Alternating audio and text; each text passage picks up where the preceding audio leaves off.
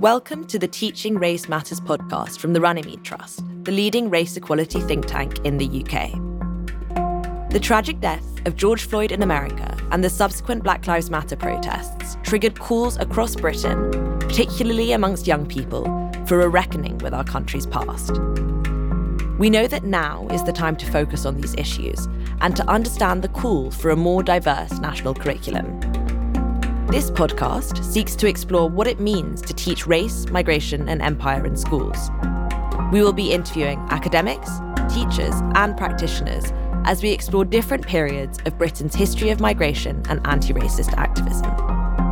We will also highlight actions being taken in schools across the U K to diversify what is being taught in our English and history classrooms.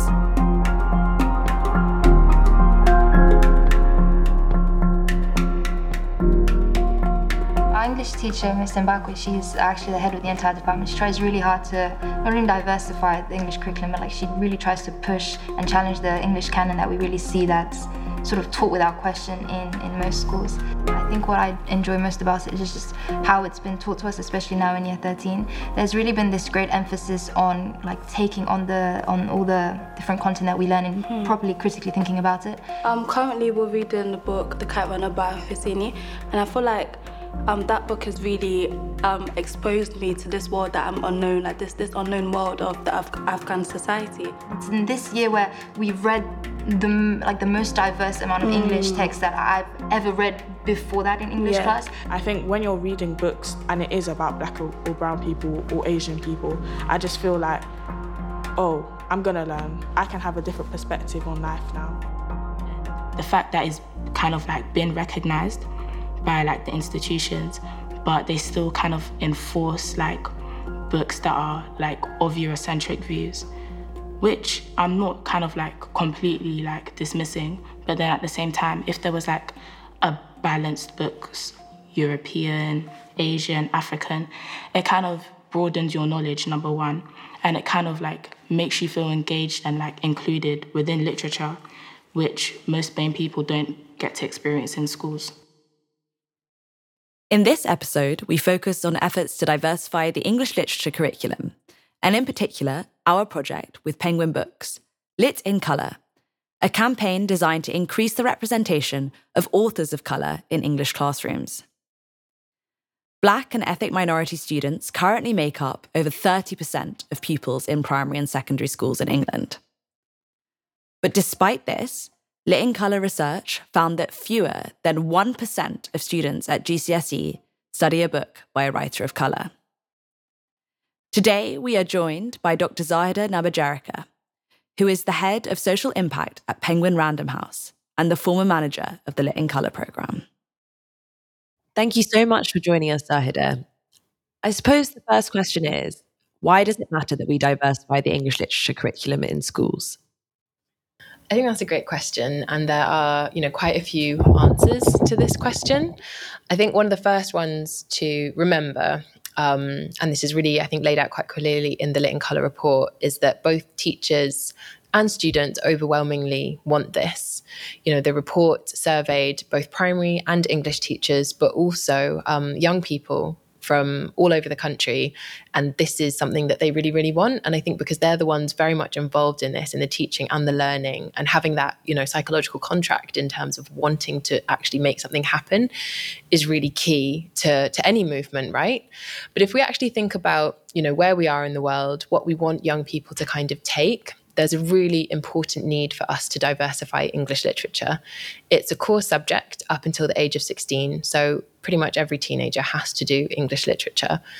Our research found that less than one percent of G C S E students currently answer um, or currently read a full-length text by a writer of colour. Now, of the last year when exams were sat, that's over five hundred thousand students. That means that less than four thousand of them actually read a full-length book by a writer of colour, and that's just not good enough when we think about how many young people in England identify as Black, Asian or minority ethnic. It's currently at thirty-four point four percent. So there are real needs for young people of colour to see themselves in the curriculum. um, but also for, you know, children who identify as white to understand different perspectives and be interested in what other cultures have to offer. And English literature, it really is a subject like no other subject. The way that you're invited in to feel another character's perspectives, to challenge, you know, are they doing the right thing? Would I do that? How does that make me feel? No other subject does that. And therefore, it can teach empathy like no other subject can. So it's a tool that we're currently, you know, not using correctly, but we're also not teaching students about the rich diversity of what literature has to offer. Um, so yeah, there are lots of reasons. And I suppose the other side of that is that this is not only about teaching writers of colour, it's also about reading the books, the plays, the pieces of writing that we've read all of our lives, the Shakespeares, the Dickens, in a different way, in a way that includes conversations about race, about empire, about migration. What relevance does that have to this, to this movement to diversify the English literature curriculum? It's really key. And I think an important thing to state is that Linton Colour is in no way saying we want to get rid of Shakespeare. We don't want, you know, your Jane Austens. No, no, no. We want them, and we want them taught, you know, deeper. We want deeper engagement with what they were actually saying, because there seems to be sometimes a bit of confusion in that, you know, race and empire, these are things that just people of color write about, and it is just not true. White people, writers of heritage from, you know, years ago, write about and engage with race, empire, you know, and a person's skin tone. And if we're not teaching young people that that they do that, well, what are we actually doing? And are we doing those heritage texts justice? If we think about, you know, what was happening in Shakespeare's England at the time, London was incredibly multicultural. There were people from all over the world here. And if we think about, you know, his poems about a dark lady, we can pretty much say, yeah, his girlfriend could have been of colour.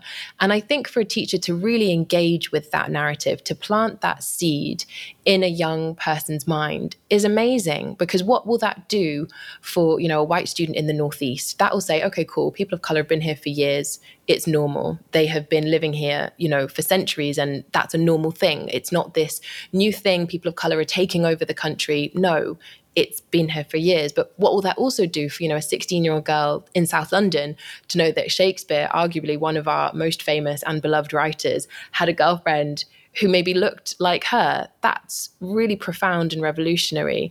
And when I think about the time that I was taught, you know, um, A Dark Lady, one of one of those poems, there was no mention that she could be black. She was most definitely white. And the, as far as it went was that she had black wiry hair. And I think for me in my English class, being the only mixed race child in that English class, if I had that seed, what would that have done for me? Because I've always loved English. But I think keeping that in mind is so important um, for young people everywhere. Um, and I think it, you know, it also goes beyond Shakespeare. If we also think about um, Emily Bronte and Wuthering Heights, Heathcliff is othered. Um, he's othered racially. And he's from Liverpool, and we know that lots and lots of ships from around the empire came into Liverpool. It's a very multicultural place. So Emily Bronte was also exploring race, exploring love between a white woman and a potentially black boy. What does that mean? So I think there's more that we can do to really situate these texts in their um, you know, histories, and that means engaging with race and empire. Absolutely, and it feels like it adds that other dimension of reading. Uh, it gives you more of a reading into context. It gives you more of a reading into history as part of reading Dickens or Shakespeare or Emily Bronte. And that has such a profound and important part in just teaching English literature, not to mention what it might mean for someone living in London who is the only woman of colour in their class who reads about Shakespeare's potential girlfriend. I think that's really, really um, important. And I'm just wondering, there are lots of people who are critical about this and talking about, you know, what could be lost. Are you saying more could be gained? And I think that's clearly what we're all saying, that there's there's something there that really can be gained and read into these texts. Definitely. This is not about taking anything away. This is about adding. This is about making what we have richer, deeper, and better for, you know, all our collective understandings. Um, And I think that's a really important thing to remember. There is space to teach, you know, your Rennie Edo Lodges, alongside your Shakespeares. There is space to engage with all of them, and we should be doing that, because otherwise we're not giving students an accurate representation of what literature is, of what expression can be. And I think that's incredibly sad, really. We're not doing the right thing, and to turn young children off reading, which we know that's what's happening. Um, you know, what young children reading at school is turning them off reading. That's on us, and it's we've we've just got to change it.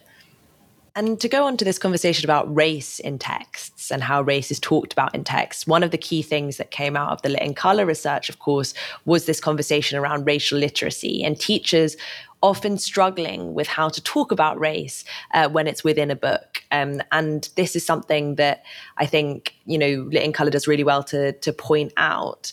Um, but why does it matter? Why does it matter that conversations about race and racial literacy uh, need to be had in order to teach books by writers of colour more effectively, but also in order to teach English literature more effectively? I think, um, and this is where it gets really, it's not an easy conversation. It's difficult, it's complex, and there are different, I guess, levels of awareness around the country. But yeah, the Lit in Colour report found that teachers aren't receiving enough training in how to do this, which is meaning that they're not feeling confident in how to engage with it in the classroom. When we think about heritage texts, everything I've just said about, you know, white writers from many years ago engaging with these topics, teachers need to understand the nuances of what they mean, of what the sentiments behind certain lines were. You know, there's a line in Othello where it says something like the jewel off an Ethiop's ear or something. And like, who is he talking about? Who is this Ethiop? What does that mean? Where is Ethiopia? Let's get a map out, let's look at it. Okay, it's in Africa. Where's Africa? What was Africa at this time, you know, when Shakespeare was alive? So there is so much to kind of unpack there. But if we're not equipping our teachers with the tools to be able to do that, how can we expect them to do that for young people? But I think also um, it goes deeper than that, because you have, you know, the N-word used in certain texts like Of Mice and Men, which teachers have been really talking about for many years now in terms of feeling uncomfortable in the classroom, having um, young people feel, um, you know, victimized, traumatized, and people, you know, from ten, fifteen years ago have been coming out and saying, that was my experience, this should not be happening anymore. There is a way to teach Of Mice and Men sensitively without using the N-word, and understand what, um, what racial dynamics are kind of charged within that text.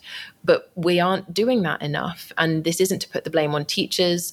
This is about understanding where we're at with our own um, kind of anti-racist practice, and needing to find a way to embed that in schools um, so that young people aren't then learning our biases, aren't learning our sort of racial illiteracy, and we're actually equipping them to deal with, you know, difficult conversations that will happen. Um, I think it's really naive to think that we won't have these, especially in light of the murder of George Floyd in twenty twenty. That really was a moment for the whole world. Everything stopped, and we can't sort of underestimate what that has done for people in terms of understanding how important race and representation is.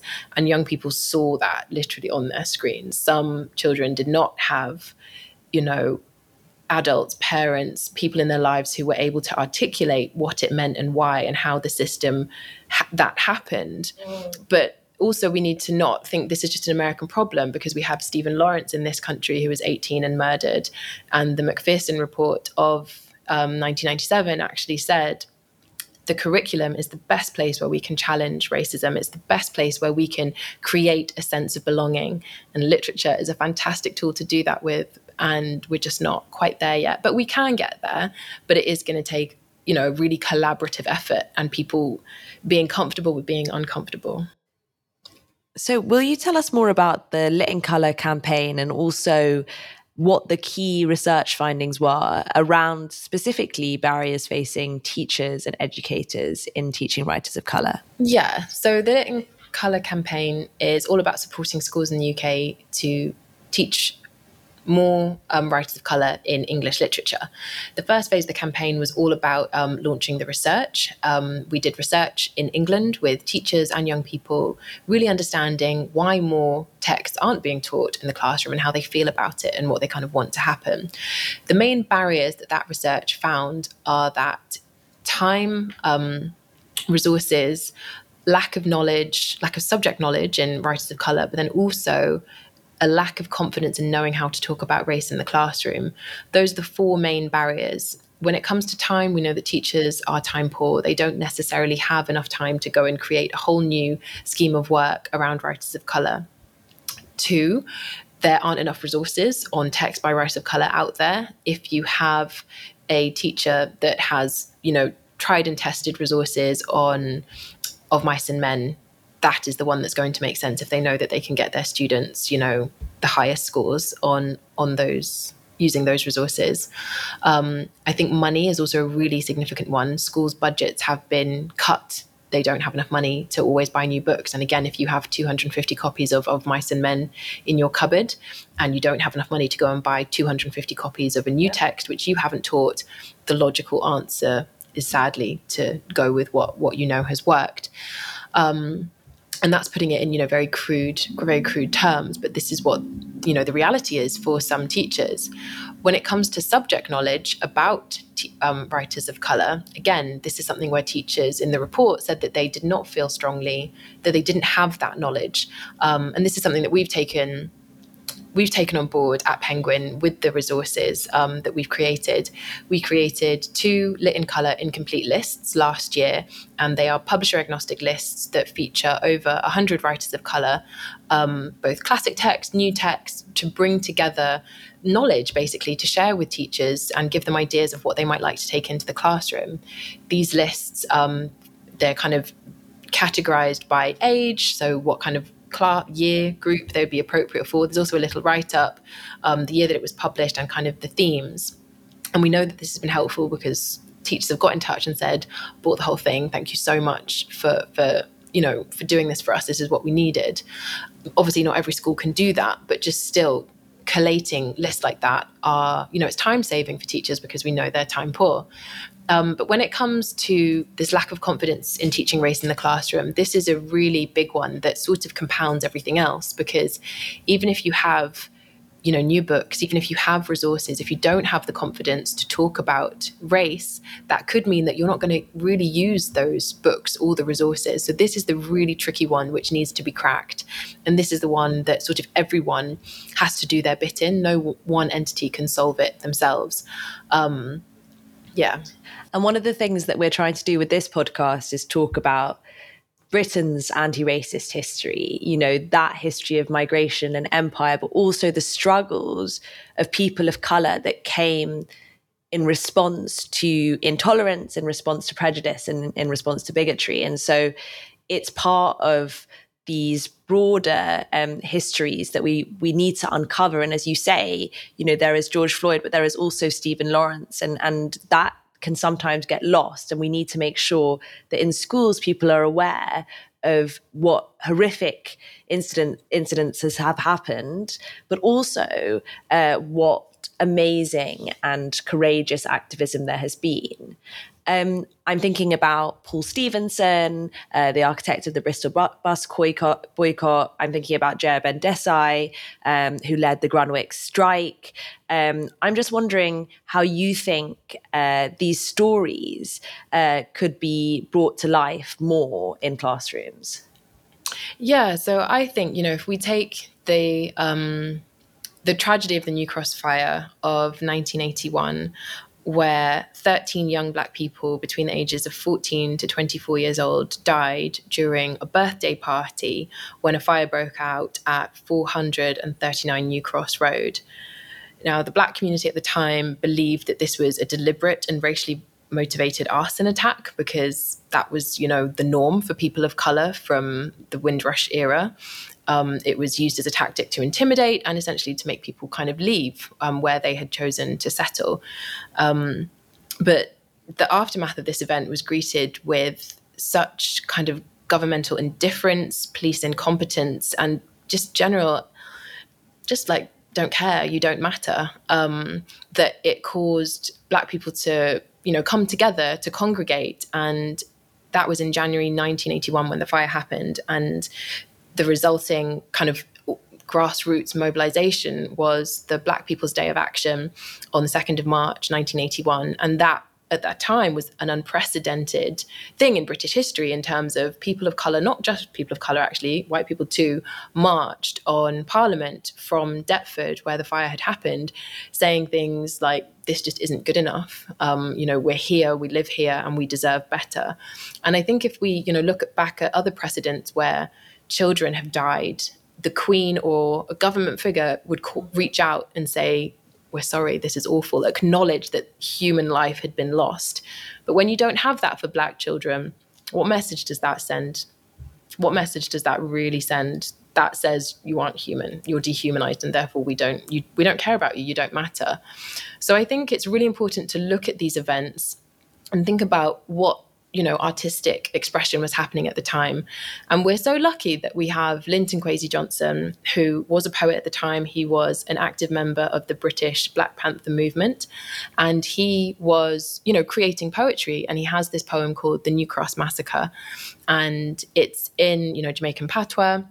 And he performed this poem, and you can, you know, go and listen to YouTube clips of it. But that was, you know, when it happened. And if we fast forward to where we are now, again, as I've mentioned, we've had a huge sort of global reckoning with the global Black Lives Matter movement in the aftermath of George Floyd's death. Um, again, making us think, how far have we come? And that's not to say we haven't come far, we really have. But in Britain, there's a different conversation that needs to happen. And I think when we turn to art, if we were to use the poetry of Linton Kwesi Johnson, but also line it up now with the more recent poetry of Jay Bernard, who has also composed poetry um, speaking back to the events of the New Cross Fire, we have, you know, f- four decades essentially where we can look at how these poems are talking to each other. So the intertextuality of what they're doing is really amazing. And I think to be able to bring that into a classroom, to create a safe space where you can explore these things, think about, you know, if you went to a birthday party, you know, as a young person, because these were fourteen to, you know, twenty-one year olds. It's very likely that there are fourteen, you know, fourteen year olds who've been to parties where maybe things have got a bit leery. But if a fire were to happen, how would you expect, you know, your government in today to, you know, to treat you, to treat the community? And I think there are just really important lessons that can be learned. And the way that you can interpret literature, particularly in this instance, because it's sort of like social documentary, right? It's sort of, you know, t- retelling us what happened, but through the creative expression of two poets from a certain community, but decades apart. That's really, really powerful. But, you know, these poets aren't on the curriculum. I personally think they should be, and I would love to empower teachers to be able to bring them into their classroom.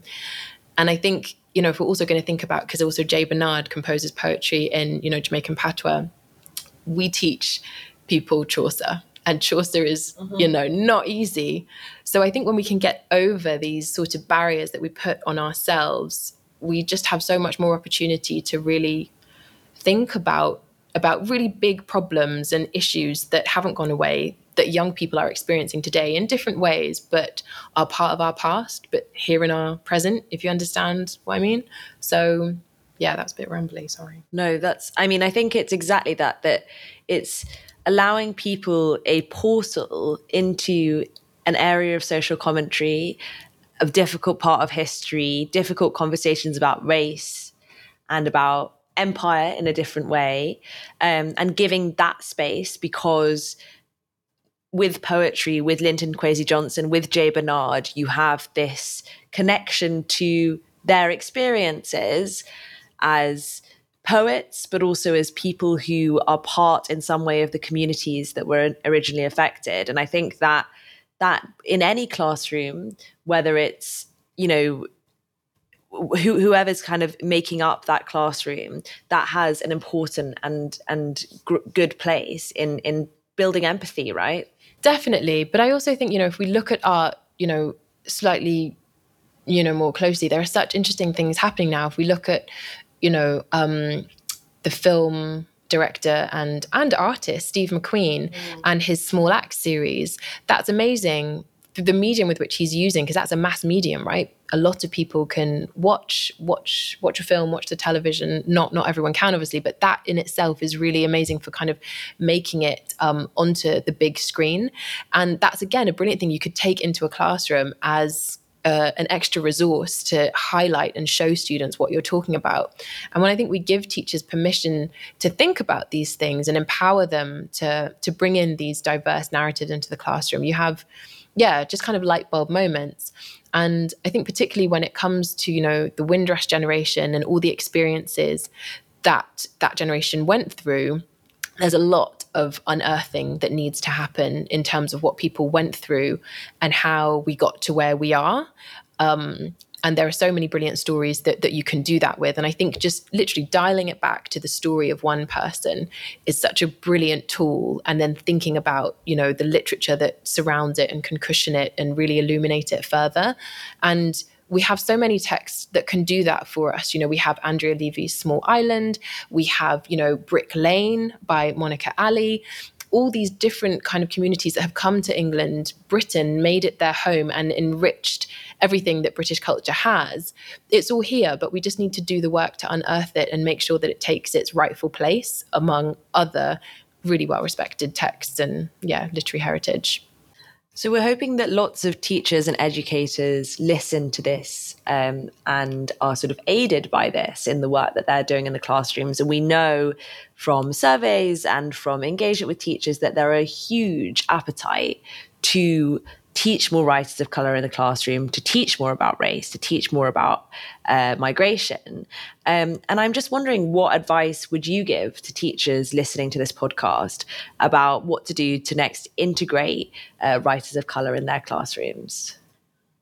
I think that's a really great question. Different things work for different people, but I think finding a community, this shouldn't be one person's burden alone. You can do so much more when you reach out and find out what other people are doing, what tools they have used, what books they have started with, what podcasts they've listened to, what art they've gone to, you know, what extra reading they've done.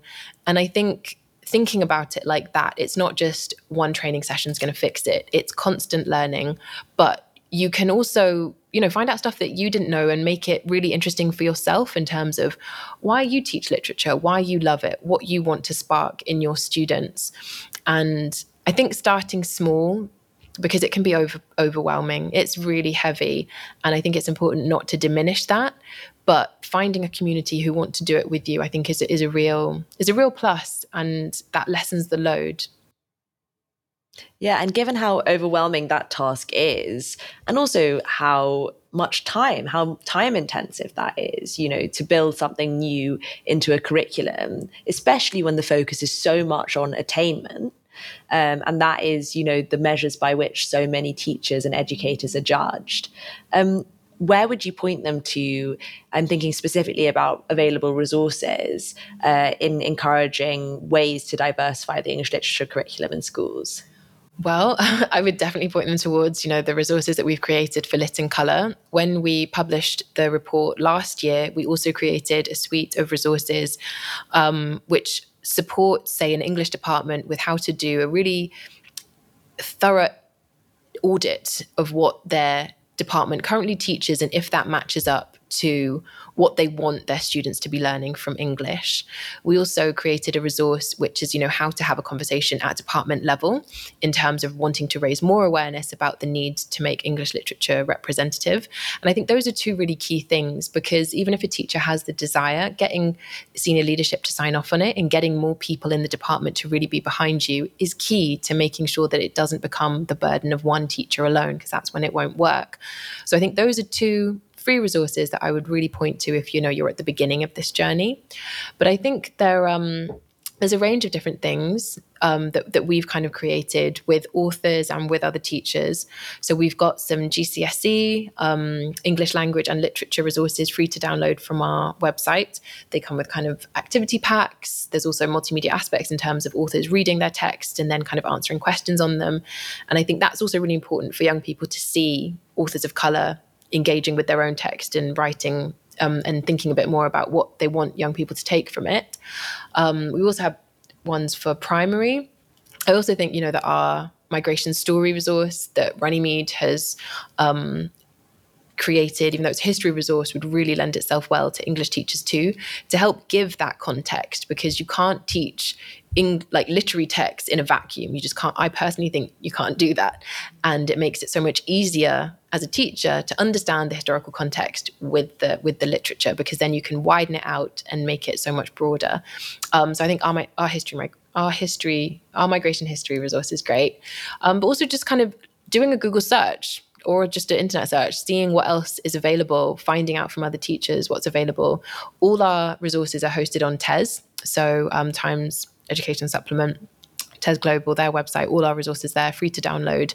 But there are so many. And I think having a go, seeing what works for you and your class, seeing what you want to adapt, seeing what else you can add into a scheme of work, and being playful. It's not, you, you might not get it right first time, but you know, it's really worth continuing and, and finding what works. And I think the thing that you've sort of said again and again, and I think it's so clear, is that this is a really joyful piece of work. It has the kind of potential to impact not only students of colour who see themselves more in within the books and, and the way and the things that they're learning in an English classroom, but also for everyone to have a really in-depth engagement with our story and our island story in another way. Um, so given the extreme importance of this work, uh, what do you think needs to be done going forward to integrate writers of colour in the classroom? Um, I think there are a lot of great things happening. So I would just say more, more of everything that's happening, but specifically continuing to raise awareness um, for the teaching profession um, of the need to diversify. Within that, though, being aware of all the pressures that the teaching profession has currently been under with COVID. Mm-hmm. There are so many demands on their time. So I think it's really important that this work isn't an extra thing, that there is adequate um, time given. You know, if a teacher wants to set up their own reading group and read through a book with their department, that there is proper training provided and books are provided. And again, this is, you know, where I would definitely plug Lit in Colour, in that we've been doing a lot of book donations for schools. Um, and I think this is really a great thing. And sort of, you know, Penguin as a publisher, this is where we know we can make an impact um, through donating books by writers of colour to schools and making sure that schools are aware of, you know, the brilliant catalogue that we have and that we're spotlighting, you know, works that we think young people should be reading. Um, I also think, you know, it's sort of, it is very much a collaborative effort. No one's going to solve this alone. So finding out, you know, what other schools are doing. If you're part of, say, a M A T, what are your fellow schools doing? How are they doing it? What's working? What isn't? Um, but also, you know, using other free resources that are out there. So, you know, the N E U have a brilliant anti-racism charter. And I think that really clearly states out, you know, what an anti what a school's anti-racism charter, you know, should be and how that might work for you, because then that has implications for how other t- subjects are taught. Um, yeah. And so now that this research is done, and I think it's really important to say that these barriers are, now we have a real idea of what they are and what they look like and how they affect teachers. What's the next step for the Lit in Colour campaign? What's going on at the moment? So the next stage is really all about, you know, making good on the recommendations that the report stated. So for us as a publisher, um, we are not saying we're uh, experts in education. It's all about getting books to schools, getting books in front of young people, in front of teachers, because we know we have, you know, an amazing catalogue of classic writers of colour, of older writers, of newer writers of colour, and they aren't necessarily making their way into schools. So lots of book donations is what we've been doing. But we also have partnered with awarding bodies. So Pearson Edexcel and O C R are partners of Lit in Colour, and we've been working with them as they have diversified their G C S E and A-level curriculums. Pearson have also gone a step further in terms of creating um, with us, um, as well as other um, organisations, a pilot programme called Lit in Colour Pioneers. Now, this is all about removing the barriers and seeing what happens. We incentivised one hundred schools in twenty twenty-one um, to change their text that their students sit at G C S E or A-level to a text by a writer of colour, because Pearson Edexcel had actually changed their texts um, back in twenty nineteen, but they found that no one was taking them up. So this pilot is all about seeing what happens when you remove all the barriers, gives teachers the racial literacy training, give teachers the books they need, give their students a whole library of books that can support those set texts, and also give them, you know, enrichment events with authors and opportunities for young people to actually engage with writers of color. So that amazingly started in twenty twenty-one. There are over there are twelve thousand learners currently going through that process, and we've opened it up again in twenty twenty-two for another cohort um, to to you know to have a diverse English literature curriculum. And I think that's the action that we need now.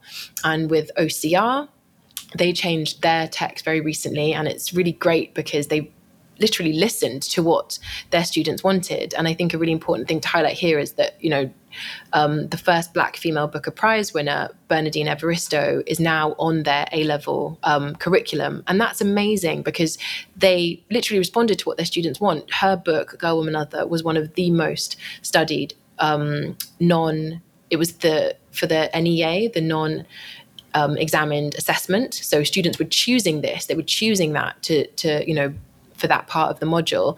So to actually have them respond and say, okay, you love this text, we're going to put it on the curriculum, is amazing. And Bernardine Evaristo has been, you know, a real champion of Lit in Colour, and that's great. Um, but we've also been working, you know, with other publishers um, on the Pioneers pilot, but very recently Bloomsbury um, came on board as a named partner of Lit in Colour. They read the report, they saw what we said about the kinds of texts by writers of colour that are currently making their way into curriculum, and that's predominantly poetry, but one single poem does not equate to, you know, many, many pages of a whole full, you know, text worth, a te- full text of, a full text written by a writer of colour. So what they have said is actually, you said that no plays by writers of colour are getting studied. We publish lots and lots of plays, and we're going to join Lit in Colour, and we are going to make sure that we're putting the best and the brightest plays um, in front of young people. And that's brilliant for us because Lit in Colour really is collaborative. It's about bringing people from across the education sector together, and we aren't experts in the publishing of plays, but Bloomsbury are. So having them come on board is great because they're just making the offer even richer. And I just wanted to finish by asking a sort of more general question, uh, which is, if you had to pick one book by a writer of colour, or two or three, I know it's a really difficult question, uh, to teach in the classroom, which one would it be? And that's to any age group. Um... That's a really hard question. I know, I'm sorry. I think I have to go with some of my favourite texts. And one of my favourite writers is Ngũgĩ wa Thiong'o, who is a Kenyan writer. And he has written so much kind of about African literature, the diaspora, but also the impact that empire kind of had on Africans who choose to write in English rather than their indigenous African languages. And he has this brilliant novel called um, Devil on the Cross, which is one of my favourites because of the way that it depicts um, this banquet. And I won't talk too much about it, but I think this is a brilliant text to teach in a classroom because of the way that um, well, it's the rapper Akala. He based one of his whole albums off there's a scene in this book, and it's called, yeah, it's called The Devil's Banquet. And I think the way that you can have that text in a literature class where it engages with, you know, in, indigenous Kenyan literary traditions, there's satire. He's talking about, you know, post-colonialism, independence. What does that mean in, you know, the settler colony, which Kenya was after independence? What, what does that mean to be an independent African state? But then to have a, a writer, and he wrote that while he was in prison, and Ngũgĩ wa Thiong'o was put in prison for writing a play in his indigenous mother tongue of Kikuyu. And I think teaching that is a fantastic tool. It's a great device to kind of get students thinking that even writing in a certain language can put you in prison in a part of, you know, the former British Empire. But then fast forward, you know, because he wrote that in nineteen sixty-eight, fast forward a good forty years, and you have the rapper Akala, who's basing a whole album off this scene. And that for me is just amazing because you can do that in a literature class. You can go from, you know, a former British colony in East Africa to independence in Africa to present day Britain and think about how these narratives are engaging with each other and why they're engaging with each other. And I think that just opens up a whole new world for students. And, you know, where do they see themselves within that? how would they feel if they were to, you know, write in their indigenous language um, and be put in prison for it? And I think if we think about, you know, what other parts of the of Britain are doing, if we think about, you know, Wales in particular and the way that they have championed Welsh, I think thinking about that in itself, language in a Welsh school, would be a really exciting thing to do. So I've gone on a bit, but that would be probably the one book that I would teach. And I would probably teach that to A-level students. Um, you could teach it to university students. I mean, it is taught to university students. I think you could also teach it to G C S E students. I think you could teach it to, to, to anyone. Students. I want to read it. This sounds, yeah. Um, yeah, I will be, I will be good and just pick one text though. That one, I've talked a lot about it. Thank you for listening to the Runnymede Trust's Teaching Race Matters podcast. For teachers and students looking at how best to teach writers of colour in schools, please review the resources available on our Lit in Colour website. We'll be releasing a range of free resources over time for all age groups. They will be aimed both at the English literature and language curriculum, as well as to support a love of reading.